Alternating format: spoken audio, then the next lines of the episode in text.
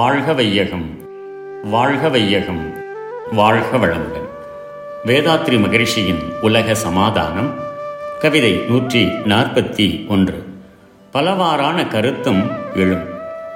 பெரும் புரட்சிகரமான இத்திட்டத்தை பித்தன் எவனோ எழுதிவிட்டான் என்று துரும்பளவாய் மதித்து பலர் கேலி செய்வார். தொல்லைகளை மனிதர்கட்கு போக்கவென்று வரும் நாளில் பல அறிஞர் சில திட்டங்கள் வகுப்பார்கள். அவற்றில் சில அமுலாகும்.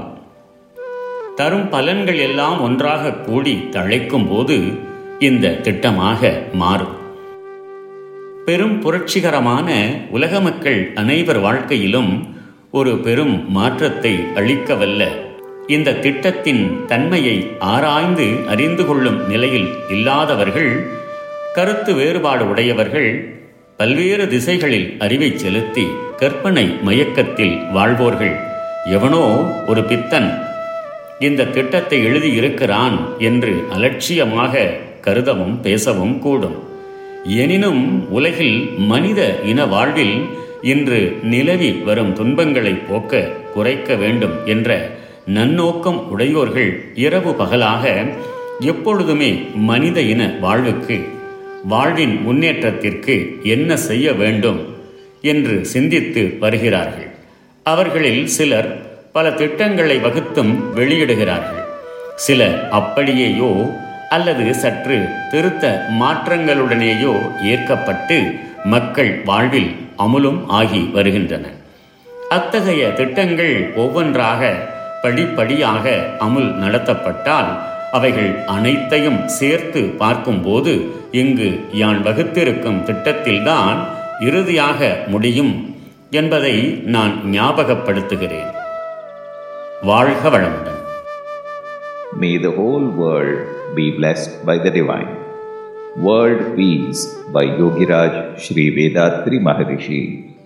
Poem 141 and 142 comments about this book. This book, World Peace, was published in Tamil in 1957. After publication, I heard comments that it contains very revolutionary ideas and must have been written by a madman, and a sane man would not dare to write such a book. Another group of people appreciated the World Peace Plan and demanded its second edition.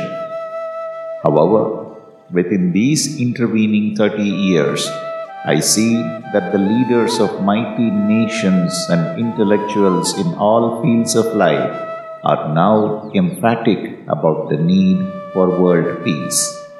Yet one fact is not understood. Whose is the power to stop wars and bring peace? All are calling on the heads of governments to stop war. Is such a power with the politicians? It is with the policies of the governments and the culture of the people. No politician, no religious head, no multi-millionaire, and no industrialist can stop war. Nobody yet has presented a practical plan to do so. If it were only concerned with one or two peripheral aspects of life, the solution would be easy. However, unless all the fields of life are encompassed, viable plan for world peace is impossible. When people hear of an overall plan to successfully change the world, it seems preposterous and presumptuous. They cannot digest it. I don't say that they cannot understand. Many could if they sincerely thought it over. If this project is propagated well through newspapers, television, and other media, the majority of the people will begin thinking about the necessity of peace and the method of achieving it. The world history thus far has accumulated many incidents which changed the life of mankind in every nook and corner of the world. Adoption of this plan will be a most remarkable incident in the history of the world. In the coming years, some piecemeal plans for the reformation of society will be drawn and carried out. Ultimately, all such transformations will collectively be seen as this World Peace Project. May the whole world be blessed by the Divine. நம் கடமை அறவாழ்வின் நாட்டத்தே